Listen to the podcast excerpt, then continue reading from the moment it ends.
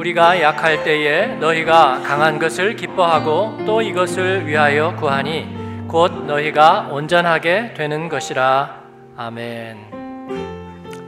이 크리스탈이 이렇게 결정화되듯이 결정된 하나의 자연스러운 주제가 있다면 연약함과 승리라고 그렇게 결론을 맺을 수 있을 것 같습니다.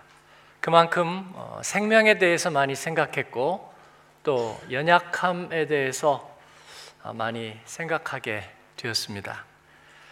아, 그리고 특히 이 연약함이라는 주제는 어, 우리들의 삶 가운데 굉장히 많은 비밀을 내포하고 있다는 생각을 하게 되었습니다.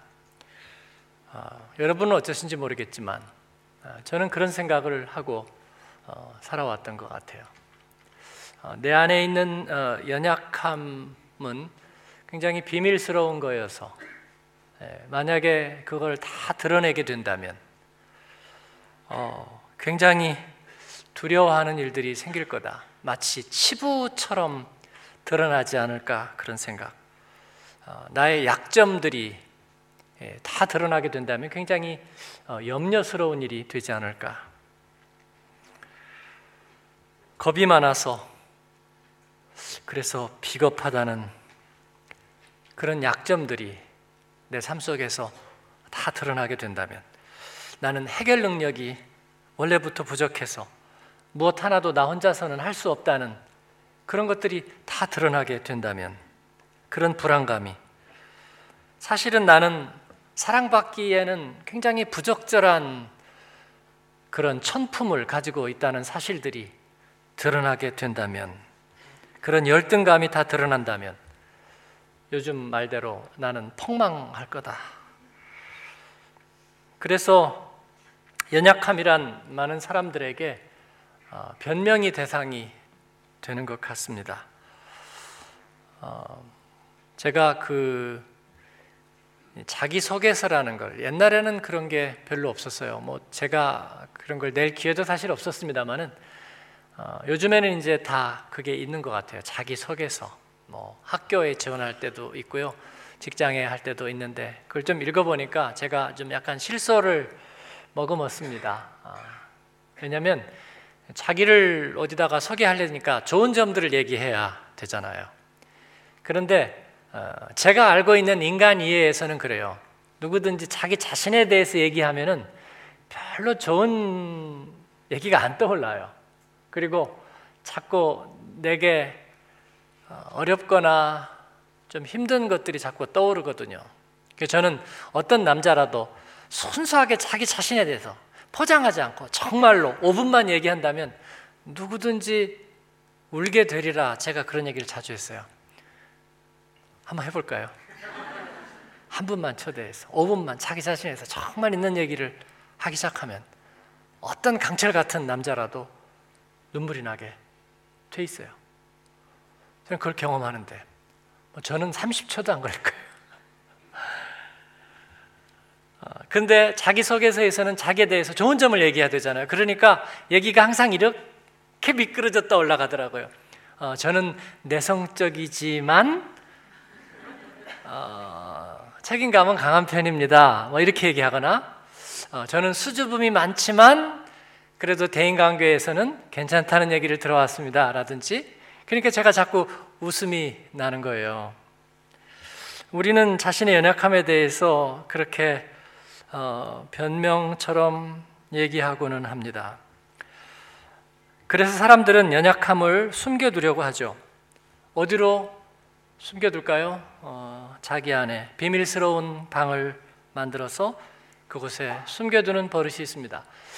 어, 그 비밀스러운 방은 만든 게 아니죠. 원래부터 있습니다. 그런데 그것으로 숨어 들어가는데 누군가가 거기서 초대하는 소리가 있어요. 그거 어, 여기다가 숨겨두면 돼. 이리로 들어오면 돼. 그리고 초대하고 그렇게 가니까 그 방에서 주인 노릇하는 거예요. 아니 무슨 감방장처럼 그러면서 어 들어와. 내가 다 받아줄게. 굉장히 힘 있는 주인처럼 행세를 하는 친구가 있습니다. 이것을 우리는 죄라고 부릅니다. 죄는 힘이 있고요. 굉장히 분석적이고 그리고 굉장히 친화력이 있기 때문입니다. 그래서 그 약점들, 연약함들이 모여드는 이 비밀스러운 방은 죄의 사랑방이 되는 거예요. 그래서 은밀한 연약함들은 그 곧 죄의 인질처럼 됩니다. 시키는 대로 하게 되고요. 그리고 그의 말을 따르게 되는 거예요. 모든 문제들이 거기에 모여서 은신처를 만들고 그래서 내가 생각하는 나의 연약함들은 결국은 죄의 원상이 되는 것입니다. 그러다 보니까 연약함이 왜 내게 왔느냐?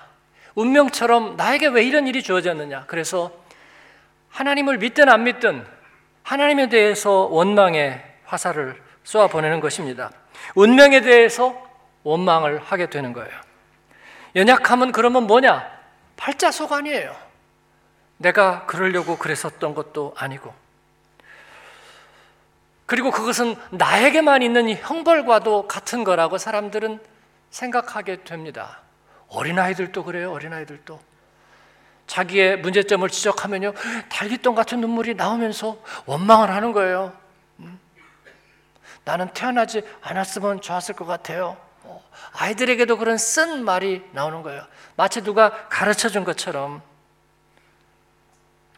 왜 자기만의 운명이라고 생각할까요? 남들은 안 그렇다고 왜 생각할까요? 왜냐하면 한 번도 펼쳐놓고 나눠본 적이 없기 때문입니다.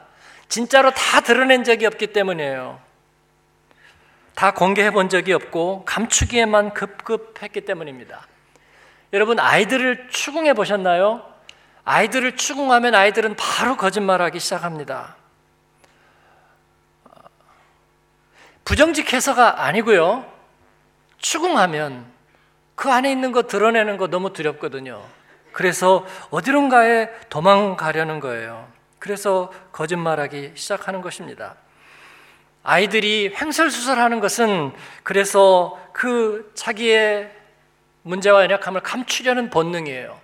어른이 되어서도 커뮤니케이션이 초점이 잘 안 맞고 그리고 어, 자꾸 이렇게 초점이 흐려지는 대화를 나누는 것은 아마 그런 본능 때문일 거라고 생각합니다. 그리고 자책하는 거예요. 자기가 번번이 좌절하는 이유는 그 팔자 같은 운명 같은 형벌 같은 내 연약함 때문이라고 자책하는 것입니다.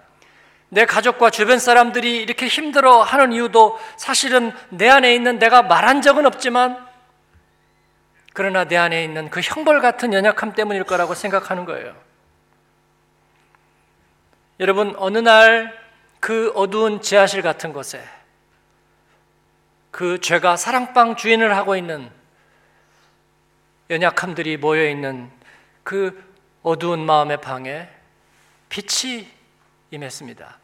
하나님의 말씀의 빛이 거기에 임해요. 하나님의 은혜의 빛이 거기에 임합니다. 하나님의 진리의 말씀은 빛입니다. 그래서 어두운 곳을 비추는 거예요. 그리고 어떤 깊은 곳이라도 스며들어서 거기에 감춘 것 없이 빛으로 드러나게 하는 거예요. 그래서 우리 안에 있는 그 모든 것들이 빛으로 확 비춰졌습니다. 무슨 일이 일어났을까요, 여러분? 주인이 나와서 아, 누구신데요?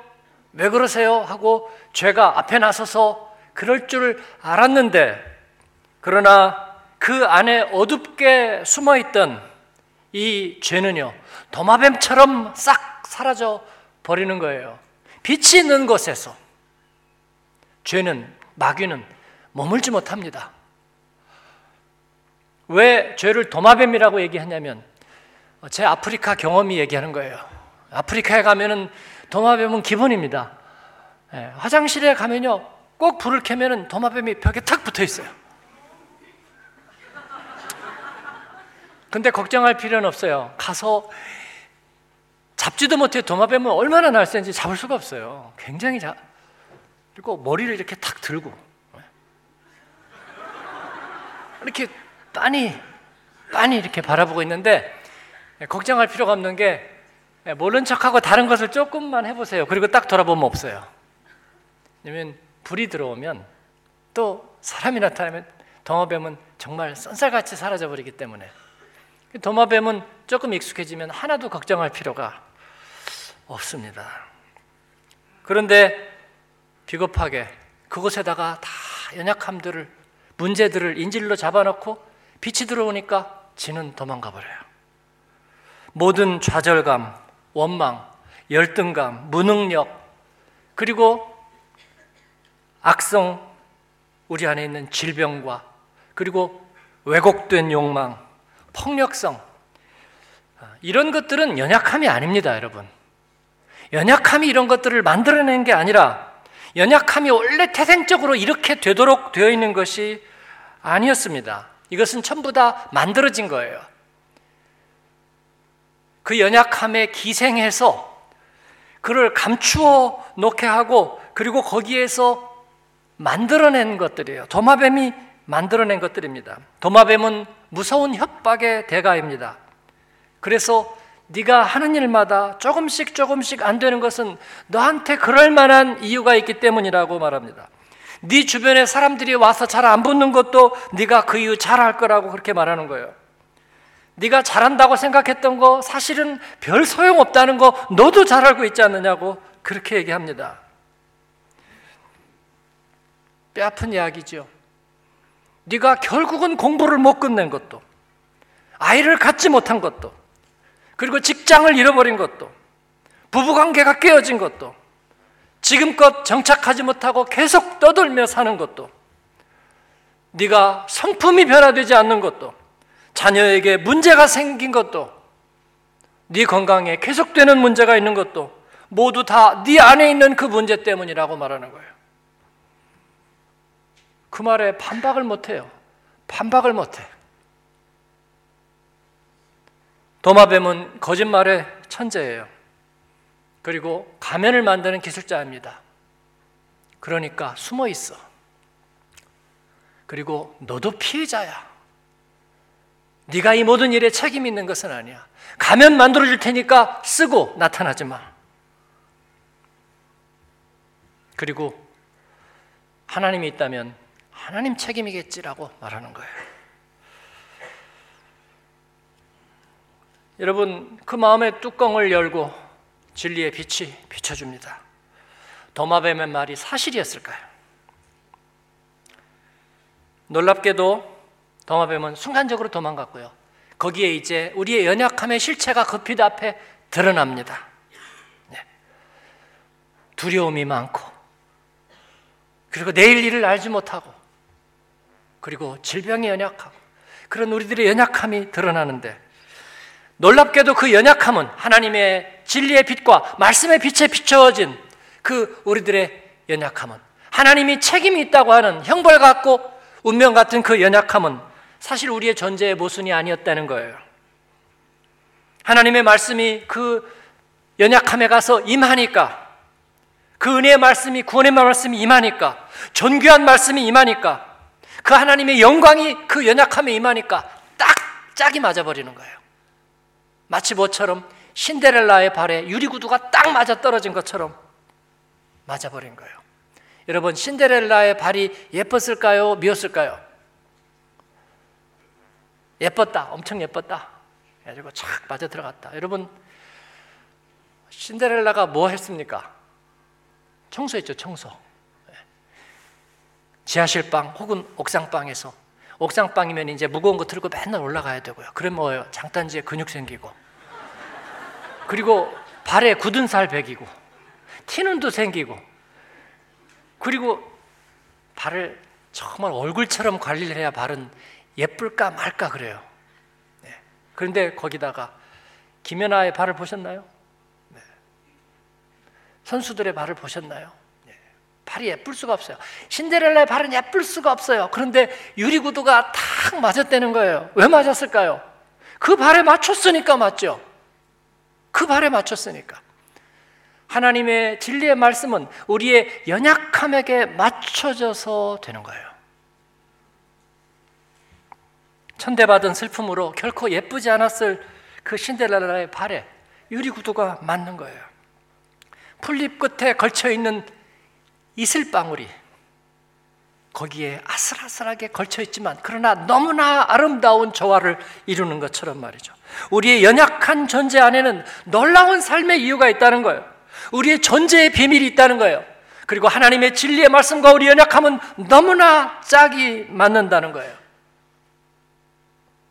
하나님의 말씀이 우리에게 이 사실을 깨닫게 해줍니다. 오늘 이 말씀을 결론처럼 여러분과 나누려고 그럽니다. 13장 9절의 말씀을 다시 한번 같이 읽겠습니다. 우리가 약할 때에 너희가 강한 것을 기뻐하고 또 이것을 위하여 구하니 곧 너희가 온전하게 되는 것이라. 아멘. 무슨 뜻인지 아시겠어요? 성경 말씀 좀 어려워요. 이때 뭔가 이 안에 의미가 함축되어 있는데 그래서 메시지 성경으로 어, 다시 한번 읽습니다. 메시지 성경은 의역된 말이에요. 이해하기가 쉽다고 해서 이 성경이 진짜구나. 아닙니다. 진짜 성경이 아니고요. 그냥 뜻을 풀어낸 거예요. 그래서 원래 성경이 없으면 이것은 진짜 성경이 아닙니다. 참고용이에요. 예, 완전 의역했어요. 그래서 이걸 같이 한번 읽겠습니다. 우리는 우리가 가진 한계를 그저 참고만 있는 것이 아닙니다. 우리는 그 한계를 환영하고 나아가 그 한계를 넘어설 수 있도록 하나님이 주시는 모든 능력을 환영하며 결국에는 여러분 안에서 그 한계를 넘어 이루어지는 진리의 승리를 경축할 것입니다. 아멘. 이 말도 쉽진 않네요. 어쨌든요. 이 말씀을 셋으로 나눠서 얘기하겠습니다. 첫 번째는 그리스도 안에서 우리의 한계를 환영합니다. We celebrate our limitations. 한계를 환영한다는 말이 무엇인지 성경에는 많은 사람들의 이야기가 소개되고 있습니다. 어, 몇 명만 얘기를 하자면 그 중에는 사개오가 있습니다. 사개오는 어, 세금쟁이에요. 세금 걷는 그 세금 관원입니다. 그런데 식민지 상황에서 동족에게 세금을 수탈해서 배를 채운다는 비난과 그래서 혐오의 대상이 되었던 사람입니다. 그런데 진짜 사케오가 사람들에게 이 혐오를 받았던 이유는 다른 데 있지 않았을까요? 그는 키가 아주 작은 소인이었습니다. 신체적인 핸디캡이 있었어요. 실질적인 그의 문제는 뭐였을까요? 신체적인 핸디캡이었을까요? 아니면 그가 가지고 있던 직업적인 역할이었을까요? 사람들은 그의 핸디캡과 그의 비난받는 직업과 그리고 그가 누리는 부유함은 너무나 어울리는 모순이라고 한 덩어리로 생각했던 것 같습니다. 그리고 누구보다도 사개오 자신이 그렇게 생각했던 것 같습니다. 그의 적은 몸 안에 얼마나 큰 분노가 있었을지 저는 짐작이 됩니다. 얼마나 큰 적개심이 있었을지 짐작이 돼요. 그러나 문제는 그는 그 자신을 사랑할 수 없었다는 거예요. 비극은요. 어느 날 사람들이 모여들고 누군가가 그곳에 온다는 얘기를 들었습니다. 그는 아마 그때쯤에서 뭔가 사람들 모인 곳에다가 뭐 총을 쏘든지 말이에요. 아니면 사람들에게 한번 소리를 치고 자살을 하든지 아마 그런 마음의 극단적인 상황에 있을지도 모르겠어요. 그는 결국은 사람들이 있는 곳에 갑니다. 가는데 떳떳이 가지 못하고 몰래 다가가서 사람들이 모르게 나무 위에 올라가서 숨어서 그를 바라보는 거예요. 그 다음 얘기는 사마리아 여인 이야기죠. 요한복음 4장에 나오는 사마리아의 수가라는 동네에 한 이름도 없는 여인이 아무도 없는 한낮에 그 야곱의 우물이라는 전설의 우물로 물을 길러 갑니다. 왜 한 명도 없느냐? 날이 뜨겁고 다 일하러 가고 그리고 그 뜨거운데 굳이 물을 길러 오는 사람은 없어요. 근데 이 여자는 왜 물을 길러 갔느냐?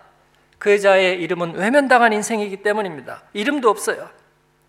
그래서 사람 없을 때 가는 거예요. 독일에 이사 와서 어떻게 해야 될지 모르고 주변 사람들이 눈초리도 따가워서 한밤중에 쓰레기 버렸다는 분도 계신데 그녀는 여러 번의 결혼을 겪으면서도 행복하지 못한 인생을 살았습니다. 그리고 요한복음 4장에 등장하는 겁니다. 또 다른 사람은 마가복음 9장에 나오는 아들을 둔 아버지의 이야기예요. 그 아들이 어떤 복음서마다 좀 다른데 귀신에 들렸다고도 하고 간질에 걸렸다고도 얘기합니다. 어쨌든 틈만 나면 이 아이가 쓰러져 가지고 꼬이면서 거품을 물고 뒹구는데 어떻게 할 방법이 없는 거예요. 약도 없고 그리고 그때마다 아이는 팔이 해져 가고 아주 배짝 말라서 죽어가는 것입니다. 그 아버지는 어떻게 해야 될 줄을 모르고 그리고 대가를 치르지도 못합니다. 자기가 어떻게 할 수도 없고 있다고 해도 그럴 만한 경제력도 없습니다. 아버지는 피가 맺히는 거예요. 그런데 믿음도 없습니다. 믿음이 있을 리가 없죠. 네가 시원찮았더라면 네 아들이 그랬겠느냐는 생각을 얼마나 했을까요? 그 피 맺힌 가슴에는 믿음이 있을 리가 없어요. 왜냐하면 자신이 모든 것에 책임이 있다고 여기기 때문에 아마 이 아버지도 이 아들과 같이 죽어야 되겠다 그런 생각은 하지 않았을까요? 마지막으로 그가 절규하는 거예요. 나의 이 믿음 없음을 누가 좀 도와주세요. 날 때부터 소경된 사람이 있었습니다. 그는 자신이 가장 불쌍한 존재라고 생각했을 겁니다. 그런데 사람들은 그를 보고 죄인이라고 분류했습니다. 왜냐하면 그 눈 때문에 그는 죄인일 거다. 아니면 그 사람을 어떻게 설명하겠느냐고요. 네가 죄인 때문에 네가 죄의 운명이 아니라면 네가 왜 그렇게 태어났겠느냐 사람들이 얘기하는 거예요. 문제는 자기도 그렇게 받아들인다는 거예요. 그렇지. 내가 아니면 내가 왜 이런 운명을 타고났냔 말이야. 그렇지 않았으면 그럴 리가 없어. 그래도 한 번도 그 얘기를 하기는 어려웠을 거예요. 여러분 막다른 골목이란 언제나 있는 거예요. 그도 아마 막다른 골목이지 않았을까요? 그때 마지막으로 자기가 소리 한 번 지르는 거예요. 이 빌어먹을 세상 나쁜 놈들 하라고 하지 않았고요. 그는 나를 좀 불쌍히 여겨주세요. 어, 굉장한 용기죠. 나를 좀 불쌍히 여겨 주세요.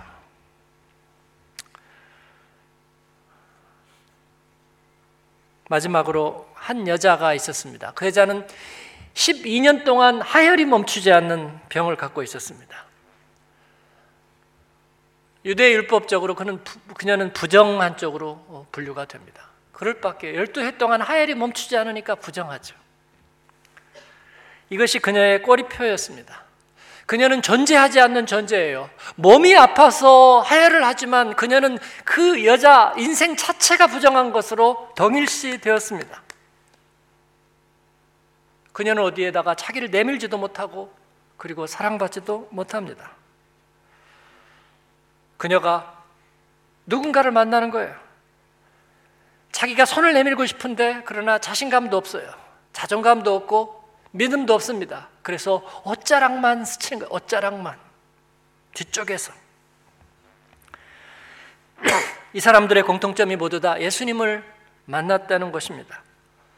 예수님이 그들을 만났습니다. 예수님 만나서 어떻게 하셨을까요? 호쿠스 포쿠스. 빰 하니까 전부 다 짠! 네. 그러지 않았습니다. 예수님도 지코가 석자야. 그죠? 어. 예수님도 배가 고파서 우물가의 여인을 만날 때 예수님도 배가 고팠어요. 근데 제자들이 먹을 걸 가지러 갔는데 예수님이 얘기 계속 하느라고 뭐 못 먹으셨잖아요. 가서 예수님 뭐 좀 잡수셨습니까? 그랬더니 예수님이 삐지셔가지고 나에게는 니들이 알지 못하는 양식이 있느니라.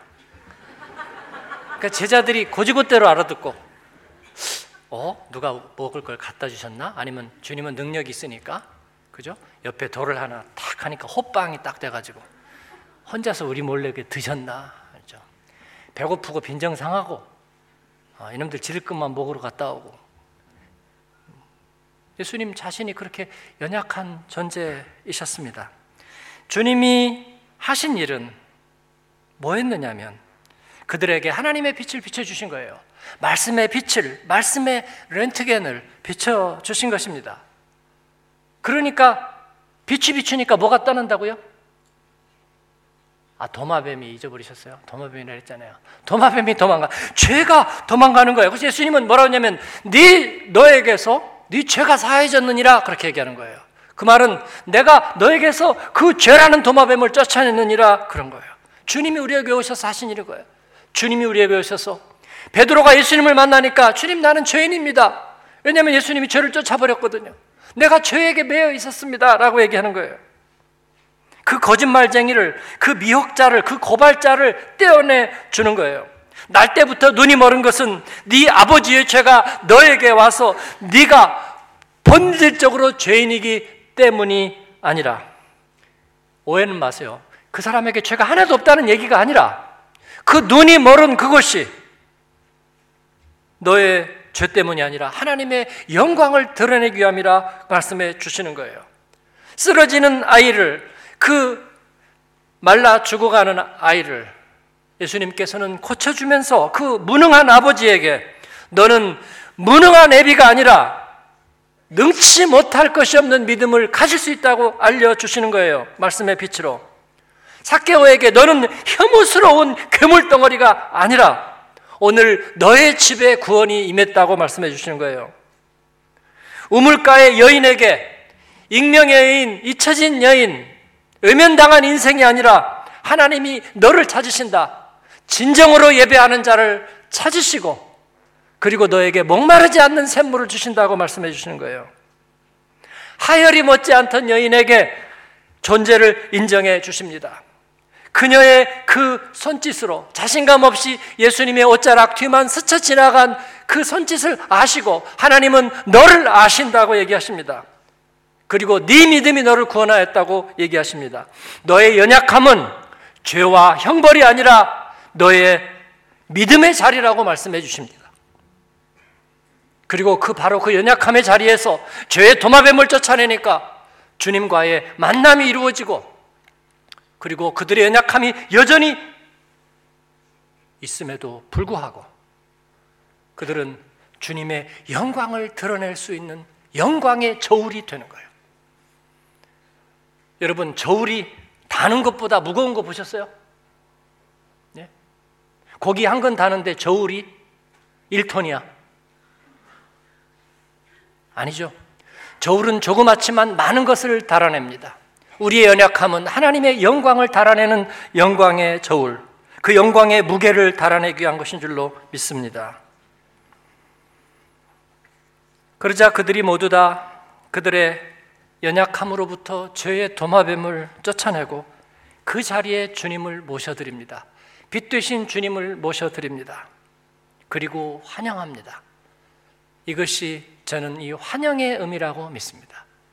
우리의 한계를 환영합니다. 그리고 또한 그 한계를 넘어가게 하는 능력을 환영합니다. 우리의 연약함은 여러분 죄의 원상이 되라고 주어진 것이 아닙니다.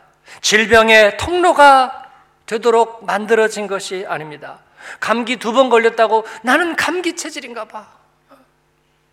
그리고 병원 갔더니 의사도 기침하고 있어요. 그래서 어, 선생님도 감기의 운명을 안고 태어나셨나요? 네, 그런 운명이란 없답니다. 그죠? 누구나 감기는 걸릴 수 있고요. 작년 겨울에는 우리 충만 목사님이 겨울에 감기를 세 번 걸리더니 세 번 걸리면 죽는다 그러셨나요? 아니다, 네가 살리라. 우리는 주님과 짝이 되도록 주어진 줄로 믿습니다.